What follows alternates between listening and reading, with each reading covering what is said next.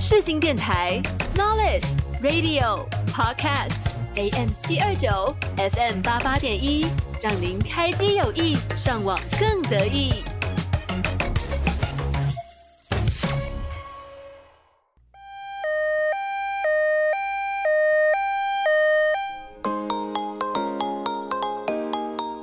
你今天剧荒了吗？剧荒 ICU，剧荒 ICU，我是主持人 Cathy，每周三下午两点到两点半在空中与你相见。欢迎回到今天的剧荒 ICU，我是主持人 Kathy，很高兴再次与各位听众朋友们在空中相见。那今天呢要推的呢是一个呃之前从来没有过的剧的呃类型呃国家。对，反正就是日剧没有错，因为你们也知道我是一个不追日剧的人，就前面讲过很多次，日剧的风格并不是我特别喜欢的，然后再加上我个人也没有特别去 follow 有关于日本的一些文化，那为什么今天突然间想要来推日剧呢？是因为大家最近知道有一部非常红的台剧叫做《台北女子图鉴》。那我今天呢，就是来讲他的《东京女子图鉴》，没有错。那为什么会突然间想要来看《东京女子东京女子图鉴》？我个人觉得她名字有点绕口，《东京女子图鉴》没有错，就是因为呢，你嗯，我之前有讲过，非常喜欢听疯女人他们的 podcast，然后因为他们前几集有聊到嗯，《东京女子图鉴》跟《台北女子图鉴》，所以呢，我就想说哦。就听完了，我觉得非常的有感触，所以想说，那不然我也来看一下哈。然后再加上它的集数跟时长都很短，所以想说那应该一天就可以看完了。所以呢，我就点开了《东京女子图鉴》来看，然后没想到一看就觉得，Oh my god，这个日剧也太精彩了吧！就是因为其实我之前也有追过一部日剧，叫做呃打扮的嗯打扮的恋爱是有理由的还是什么？就是那一部那个。我我不太知道名字，有点忘记，有点长。对，反正我看过那一部，但是我看到第三集我就有点看不下去，所以我就弃剧了。然后直到《东京女图鉴》他们在聊的时候，我想说哇，感觉很好看，因为听他们讲的非常的精彩。然后我就是决定把它打开来看。然后刚开始看，没想到第一集就很上瘾，你们知道吗？就是《东京女图鉴》的的的剧情也太太令人就是吓到了吧？它的剧情真的非常的令人惊吓，就是有一些。就他会真的会很用力的戳进现在一些年轻人的内心的呃内心世界，可能职场上每个人的嗯心态，或者是每个人做这件事情的目的，他就会很用力的戳进那个事实。就可能我们平常会用一些漂亮话来包装它，可是《东京女图也》是完全没有这回事。他就是你现在在想什么，我就就演什么给你看，然后就是演的最真实、最血淋淋的那一面。所以我就觉得。这个剧太厉害了，就是编剧真的给你拍手，就是居然可以这么，呃，毫无滤镜，然后毫无保留的把所有的一切都演给大家看，所以我个人就觉得这部剧非常的厉害。那今天呢，就是来聊聊《东京女子图鉴》喽。那我就现在简单的基本资料介绍一下《东京女子图鉴》的背景。那它的主演呢叫做水川麻美，然后个人看的时候觉得她很漂亮，是一个，呃，蛮有，就是很一看就是非常东京。也不是东京，非常日本的一个女生。然后我个人觉得，我在看的时候不知道为什么一直觉得有点像韩团的那个 G Idol 里面的主唱美颜。你知道你知道这个人吗？好像有翻译叫叫她微娟，反正就是那个那个美颜。对，我觉得他们俩有一点点像。然后呃，当然美颜是更更年轻嘛，然后他们的装扮什么的也不太一样。但是我个人觉得他们的脸有点神似，所以呢。我觉得，呃，水川麻美是一个很漂亮的女生。那导演呢是由彭田由纪导演的，然后风格呢就是都市剧啊，都市的女子的剧没有错。然后集数的话是十一集，然后每一集只有二十五分钟而已，就是十一集的每一集都只有二十五分钟，所以很快就可以看完，大概四个小时就可以看完全部就。个人觉得非常推荐给这一些没有时间，然后很想要追剧、想要一些消遣的人们去看。那开播时间呢？它是二零一六年的十二月十六日到二零一七年的二月二十四日。好的，那话不多说，我们就马上进入到剧情介绍部分。那剧情介绍刚刚前面其实我稍微提到，它大概就是讲述一个来自秋田的女孩，她叫綾。然后呢，她从小到大就是。呃，对于大城市跟大都市就非常的抱有期待，还有憧憬，就一直希望成为别人羡慕的人。就是他问他想成为什么样的人，他就说我没有想要成为什么，我就是想要成为让别人可以羡慕我的人。就是别人听到，哇，那个林现在过的生活很好，很有钱啊，有好老公啊什么之类的，他就想要成成为这样子的人。所以呢，他就呃长大后，他就认真的如愿去到东京，然后在东京就遇到形形色色的人呐、啊，然后他也努力的想要达到更高的样子，就是。他一直想要往上爬，然后可以作为人上人，这样他一生的目标就是这个。那因为我之前听了很多，嗯，就是影评或者是包括呃一些解说，他们就是说林这个女生就是一个非常贪心的女生。那我个人也这么觉得，因为在这一整出剧结束的最后一集的最后一句话就是“加油吧”，因为我还想要得到更多。就是她从小就在欲望，欲望她可以成为。有钱人可以成为人上人，但是他达到了之后，他还想要再更多、再更多、再更多。所以我觉得领真的是一个蛮贪心的女生。但我觉得，嗯、你们不能因为这样就觉得说什么女主角就是就是贪得无厌啊什么之类。但是我觉得每个人一定都会有对地位的要求，还有或或者是对生活品质的追求。所以我觉得。嗯、呃，他演的其实就是一个很普通的人，可是可能用剧来看就会放大，就是觉得说，哦，这个女的就是贪心啊，为什么为什么不要平平稳稳过什么之类。可是我相信现在每个人对于生活的追求，就是也一定都跟领一样，只是可能嗯、明显程度到哪里这样。所以我觉得领这个女生虽然说她有她个性上的缺点，可是她真的也是在体现现在很多人的呃心理状态这样。所以我觉得这个角色真的是很。真的很活生生呢，他真的就是有点在像在演我们旁边的朋友的故事的那种感觉，就是你在看林，就是那可能是在讲我的那个朋友那个谁吧，这样就是会觉得他真的非常的真实这样。可是等他拥有了一切的一切之后，他可能有了好老公，有了好家庭，然后有了好的男朋友，或者是有好有钱有工作，有了一切之后，他转头才发现他其实什么都没有。的一个故事，就对他整出剧剧就在讲林的一生，就是他追求了他得到的一切之后，可是他还是发现他什么都没有，所以他才会想要再更多这样。那我个人觉得这一部剧真的非常的特别，他的出发点真的很厉害，就是真的很真实，它真的是一部非常真实的剧，所以我蛮推荐大家可以去看看的，因为看完了之后你就会真的很可以了解，就不会有就是你看这部剧是不会有任何偶像剧或者是电视剧的那种幻想在里面的，它真的就是。现实是怎样，它就是呈现怎样，所以我个人觉得这部剧真的非常的精彩。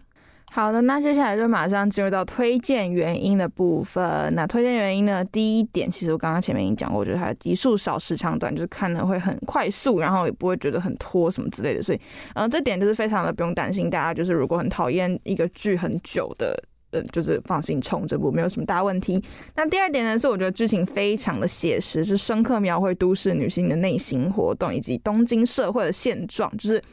呃，他是真的在演东京，东京社会就是可能年轻人，你从一个外地到东京或者是到大城市，你打拼的刚开始的心理活动是怎么样，然后到三十岁到四十岁，每个人的心态都不一样，然后会遇到怎么样的人，然后呃，哪东京的哪个地方会发生什么事，会哪个地方会住着什么样的人，他这部书里面都写的非常的清楚，就是如果想了解东京呃目前的社会现况的话，真的是可以去看这部，因为他是连女主角从刚来的时候，他只能可能只能住在一个地方叫山茶，然后一直租到嗯，maybe 惠比寿，然后银座，就是越来越有名的地方，就可以呃，他里面会想说哦，惠比寿可能是。什么什么样的人会住在这里，或者是山茶是什么样的人会住在这里？然后我看过很多影评，就是他们都说这真的是真实的，是呃，它里面讲的就是真的，可能山茶住的就是一些比较年轻人呐、然后可能比较嗯相对来说没有那么有钱，可是山茶又是一个非常靠近市区的地方，所以呃年轻人都会在这里。然后可能惠比寿就是什么年轻的都市女性，可能有一点小钱，有一点嗯、实力，但是还没有到非常的厉害，所以就会住在惠比寿这样，就是。真的是它的地地方区域是真的有分的，所以我觉得，呃，东京女子图鉴的这一点做的非常的厉害，就是大家可以透过这部就去了解东京现在，呃，分布是怎么样。但当然我不知道疫情过后是不是还是这样啦，但是，嗯、而且这也是二零一六年的剧情，可能现在有稍微做一些异动，可是还是可以了解大概是怎么样这样。那第三点呢，是我觉得剧情的节奏真的非常的快速，就是，嗯、因为他是怎么说，就是比如说他第一集在演女主十七岁，然后到他刚到东京的这一段时间，然后可能他第二集就已经跳到他二十五岁，或是二十二十二岁、二十三岁这样，就是他中间的那种过渡期是没有的，可是却不会让你不了解他现在跳到二十二岁之后是发生什么事情。就是有一些剧，他如果跳太快，中间一些事情没有解释，你会觉得。发生了什么事情这样。但是，呃，东京女团是完全没有这个问题的。虽然说他的呃剧情的那个急速跳得很快，可是。并不会让你觉得看不懂，因为他就算跳跳到下一个地方，还是会让你还是会用口语解释。就是说，比如说女主角女主角现在从山茶搬到惠比寿，可是像搬家的这段时间，他就没有他就没有演出来。然后他他在下一集就会说：“哦，我现在住在惠比寿，因为山茶离开了什么什么人之后，我现在就住到惠比寿。然后惠比寿就是什么都市年轻女性会住的地方，什么什么之类的，就是会有这样子的解释告诉你，所以你会很快就了解哦，原来女主角现在来到这个地方原因是什么。”然后为什么想来这里？这样，所以我觉得关于这个节奏的部分，我个人觉得拿捏的很好。那第四点是我特别喜欢每一集的，算是改变嘛，就是。我不会说会改变，可能就是女主角的异动吧。就是我很喜欢看她从 看她看她搬家，或者看她换男朋友，就是因为她每集都在演说女主角可能在山茶遇到什么样的男生，然后第二集她到会比说遇到什么样的男生，就是就是靠着一些地域的异动，然后就遇到不一样的人，我就觉得好精彩，好精彩，就很像在看你旁边一个朋友的八卦，你知道吗？就是你可能会跟你朋友说，哇，你知道他今天怎样吗？他搬家搬到哪里？感觉就很有钱啊，什么之类的，就这种。这种八卦就很像在看，所以女主角的这个她的她的故事就让我觉得很精彩，我个人非常的喜欢。我相信大家一定也都会很喜欢，因为没有人不爱听八卦吧？就是有八卦，大家都一定很爱听啊。所以我觉得，如果你也是很爱听八卦的人，你也可以去看看这部剧，就是真的会觉得。哇，好好想要知道女主角下一步去哪，然后跟这个男的怎么样了之类的这样子。那第五点是，很多人觉得这部剧真的很残忍，就是我看很多影评都写，真的非常血淋淋，很真实，很残忍，然后非常用力的戳进最真实的那一面。那个人看的时候，我虽然只有觉得只有觉得真实，但是还没有感觉到残忍的部分，可能是因为我还没有完全的踏入职场，我可能只有三分之一。个脚步踏到职场里面，所以呃还没有特别了解职场的一些真实面，所以我个人还没有感受到残忍的部分。但嗯、呃，因为因为他演的这些，可能就会让我预先知道，原来职场真的会有这样子事情发生，所以我以后就会特别注意这样。但是我不知道，当然地域不一样啊，台北跟东京可能就是没有没有没有那么没有那么像，虽然还是有一些一样，可是并不是到完全一样这样，所以。而且再加上女主角，大家其实是一个大公司嘛，所以可能勾心勾勾心勾心斗角，对，勾心斗角这种状况就会发生的更常见。所以我个人觉得，嗯，说不定等我三五年之后就可以了解到了。女主角的心态了。欢迎回到剧荒 IC，我是主持人 Kathy。那接下来呢，进入到延伸讨论的部分。延伸讨论，我一样给他取了一个抬头就是从《东京女子图鉴》了解到东京现况。就是我看完这部剧之后，就是啊，了解到东京的一些什么事情呢？第一点呢，就是我从我第一点，嗯，我要讲什么？第一点就是。领从秋田到东京后，一路走到山，就是他一路从山茶嘛，然后搬到惠比寿，搬到银座，然后一直到最后做到代代木的这个过程中，只是他的服装造型跟价值观其实一直都随着他的居住地方改变。就是可能你刚开始住在山茶，就比如说我现在住在文山，好了，我可能就会出门的时候我就。不会很黑我可能只是去 seven，我就随便穿个睡衣我就出门了这样。可是如果我搬到银座，或就像我从我如果从文山搬到 maybe 我想一下去哪里，可能信义好了。信义就是可能大家就是非常的逛街嘛，然后可能就会出去玩啊，会打扮啊，所以我从我去信义，可能我就不会那么的邋遢就出门，还是可能会稍微换个衣服，就不会那么的。嗯，随意就出门了，这样可能如果素颜的话，就戴个帽子什么之类的，这样就有点像这个新这个活动状态。所以我觉得，嗯，可以了解到是山，就是可能你你就会了解到，哦，原来山茶这个地方是年轻人爱住的地方，然后再到后来年轻时尚女性常住的惠比寿，可能就是信义这样，而且这些好像都是真的很真实的日本现状，就有点类似从高雄。然后再到再到我现在在文山，然后文山完，我可能以后就是喜欢古亭，我想住在古亭，然后古亭完之后，可能就想住到呃 maybe 松山，就是所谓台北人的住宅区的那种感觉。我最想去的地方其实是松山，因为我觉得松山好，马路很大条，因为我因为我住在高雄嘛，所以我觉得高雄的路其实很大，所以我觉得有点不习惯台北的路的那个大小，所以松山的马路很大条，然后呃也很就是。怎么说？相对来说，住宅的地方比较多，不会那么多人来人往，所以我还蛮喜欢到松山，因为我朋友住在松山，所以我就还蛮喜欢去松山找他玩的这样，所以我可能以后就会喜欢去松山这样。那第二点呢，是我觉得剧中有很多面的女性出现了，就是。她有很多角色嘛，就可能领现在在第一间公司，然后她第一间公司可能就会遇到什么样的同事，然后可能就是会有。嗯，习惯当小三的人呐、或者是很喜欢陷害同事的人啊，就真的是有演出很多千面的女性在这部剧里面，就非常符合它的剧名叫《东京女子图鉴》，就可以看到啊，原来呃有这样的女生，然后可能还有那样的女生什么之类的，就是就是看这些女生。在他们，他就是他们，他们，因为他们会对着镜头解释嘛，我现在为什么要做这件事情，或者是他会定，他会对着镜头，就是对着你说，吼，你看那个女生，因为她有一个习，她第一间公司有一个习惯当小三的主管叫做游游记，他叫游记，然后他就说，他就有另外的同事，他就说，他就对着镜头说。哦，那个游记，他就是习习惯当小三的人啊，就是也没什么了不起嘛，当到当到主管了不起哦，一定是一定是什么靠靠外遇什么得来的之类的这样子的这种这种剧情的片段出现，就觉得真的好精彩，就是天哪，在看这间公司都在在看这间公司都勾心斗角，就是那非常的厉害。就是很像在看现代版的《如懿传》或者是《甄嬛传》之类的，所以呃，如果大家很喜欢看的话，也可以去看看。这样就是真的看到他突然间，就可能会讲讲讲，可能他在跟林讲话，就是可能某一个女生，她在跟林讲话，然后讲讲讲到一半，他突然转头过来说。哎，你问我吗？嗯，我觉得也没有吧。就是可能我为什么会做这件事情，他就就开始对着你解释，然后就突然吓到，就是哎，发生什么事？就是他，而且他还会有时候会直接，就是可能你现在在疑问一件事情，他有时候会直接的回答到你疑问的事情，就很像他已经算好你现在会有什么疑问的，然后他就会突然间对着镜头回答你说：“我没有这么想哦，我才不是这样子的人呢。”这样之类，就真的很像恐怖片，你知道吗？就是他突然间就很像他跟他真的。他就可能真的以为你站在旁边，然后他对着你讲话这样，所以真的有些人说很像恐怖片，我个人觉得也是蛮合理的这样。再来第三点呢，就是我个人最喜欢看就是女主的感情戏，真的都超级精彩。因为呢，领从呃秋田到东京的。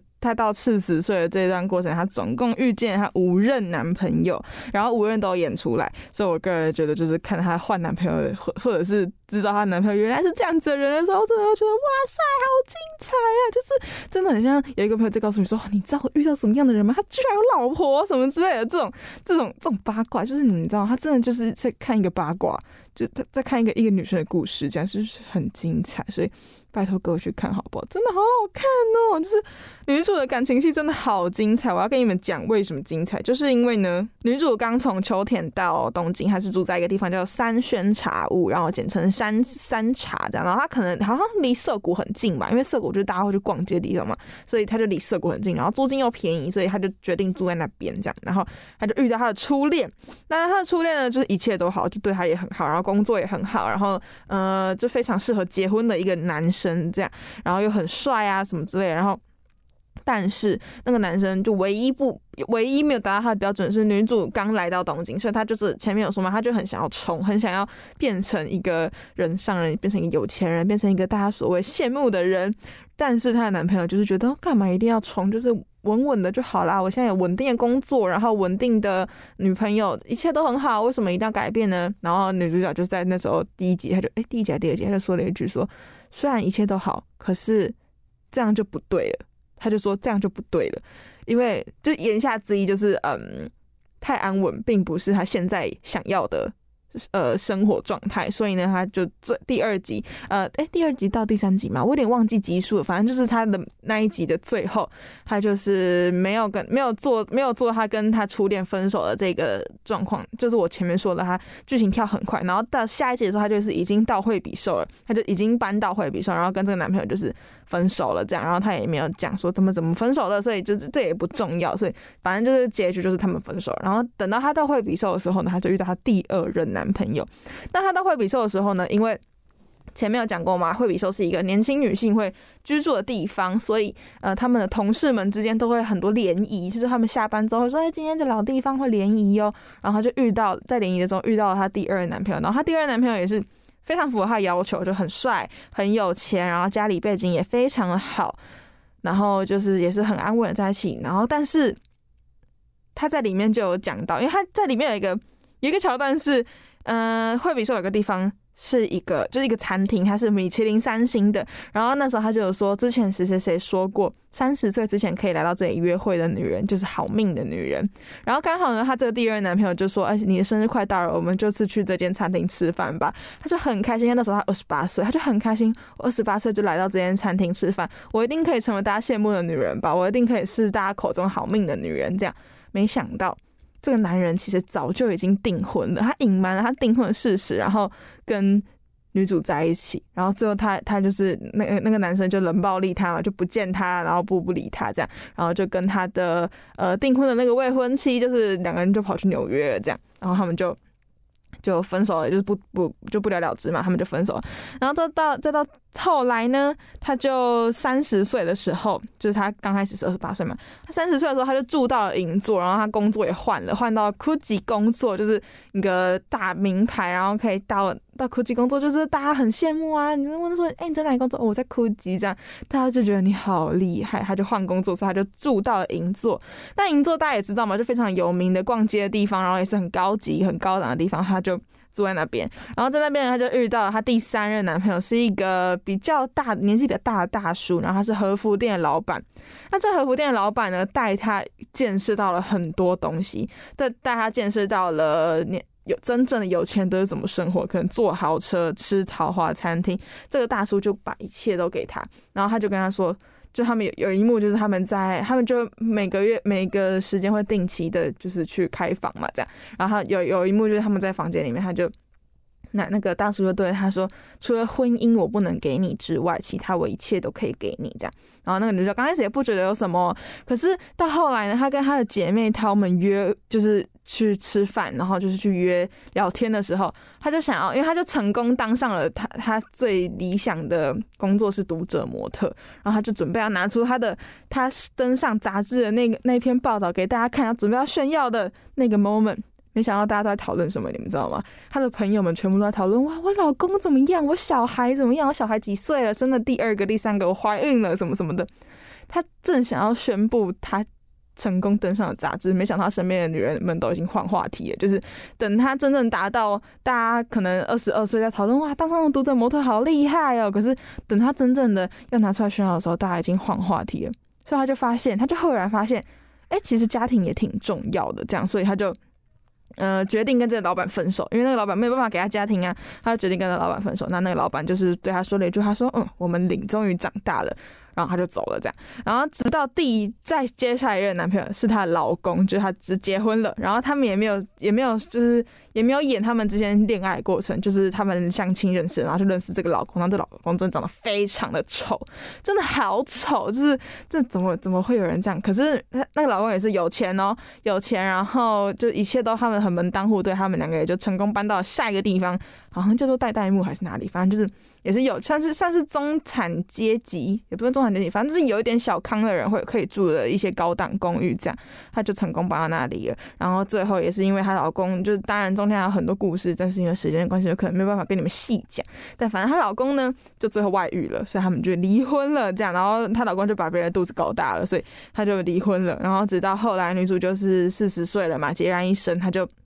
呃，住在一个地方叫做丰州，然后丰州呢，就是一些跟她差不多年纪的女生会住的地方，可能四十几岁的单身女子，就是嗯会住在这个，然后有钱，然后有外表，有一切，可是就是没有老公，他们可能就会住在这里。然后她就是也是遇到了她第五任男朋友，是一个小鲜肉，然后这个小鲜肉呢，其实是一直靠着呃。把这种，因为他住的这个地方是大家这个女人都住在这里嘛，然后那个小鲜肉就是靠他年轻的外表，然后去勾勾引各种有钱的女人包养他什么之类，然后当然女主角也中招了这样嘛，然后后来才发现啊，原来这个这个小鲜肉也是不不怀好心这样，所以最后还是分手了这样，所以就她无论男朋友全部都没有好结果。那就是他故事就真的很精彩。那当然后面呢，她会重新再遇到她的第一个男朋友，可是那时候她男朋友已经结婚了，已经有已经有小孩了，所以女主角就发现。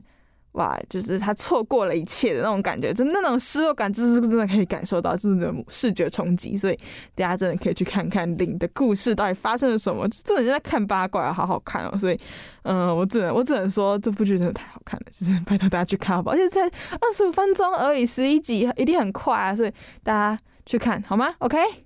哇，我真的没想到《东京女子图鉴》可以让我讲这么多。我刚刚已经删掉了前面一段，所以呃，有一段你们可能听不到，但反正我就删掉了一段，然后保留了我刚刚讲的女主角的。感情故事很精彩，然后我接下来讲一下我总体心得好不好？快速一下，就是我觉得可以从一部剧了解到日本的风气啊，包括现况啊什么之类的，是而且是很真实的一面，就不是有任何的宣传或者是任何的包装，它就是真实的一面，就没有没有没有滤镜的一切，就是演给你看这样，所以我觉得这部剧真的非常的厉害，而且它是把人们最真实的欲望，然后血淋淋的，就是真真的呈现出来。该怎么样就是怎么样，没有没有任何的好听话，没有任何的漂亮话。就是可能我现在就是很贪心，他就直接说我我现在就是贪心啊，没有错，就是我就承认这样，就是好好看哦，你们懂吗？你们懂吗？就真的很像在看什么八点档，可是是好看的八点档。我发现这可能是日剧的特色吗？因为日日剧好像真的，我听大家的评价都是说日剧真的很真实，然后讲一些很心理层面的东西，所以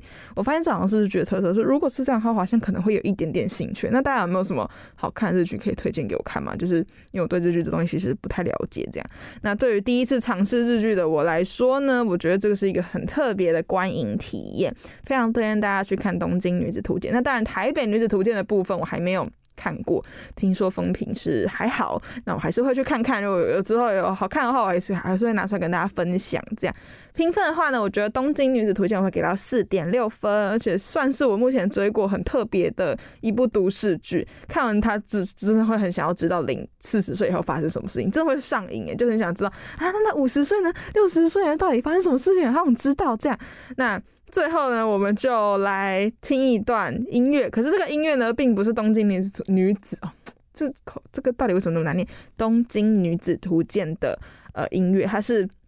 台北女子图鉴的音乐，那为什么会想要分享台北女子图鉴的音乐？就是因为我某一天偶然间听到它是告五人唱的。我最近有点喜欢告五人，因为包括我身边的人，他们都很喜欢告五人，我就有点被影响这样。然后就听到哦是告五人唱的，然后一查哇是台北女子图鉴的歌，所以我就决定分享这首歌给你们听。那它是由告五人演唱，这首歌的名字叫《爱的轮回》，是台北女子图鉴这部电视剧的插曲。然后我们就最后一起来欣赏，我们就下次见喽，拜拜。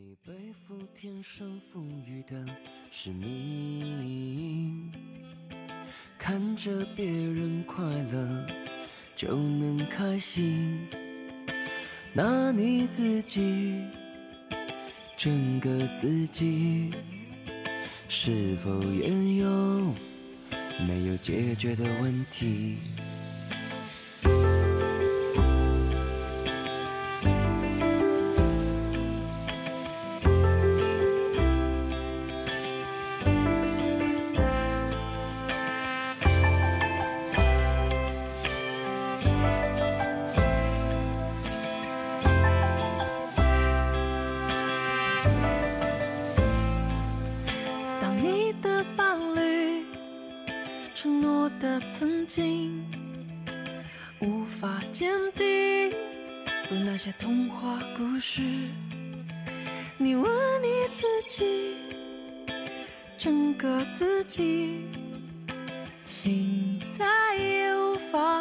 自拔地离去，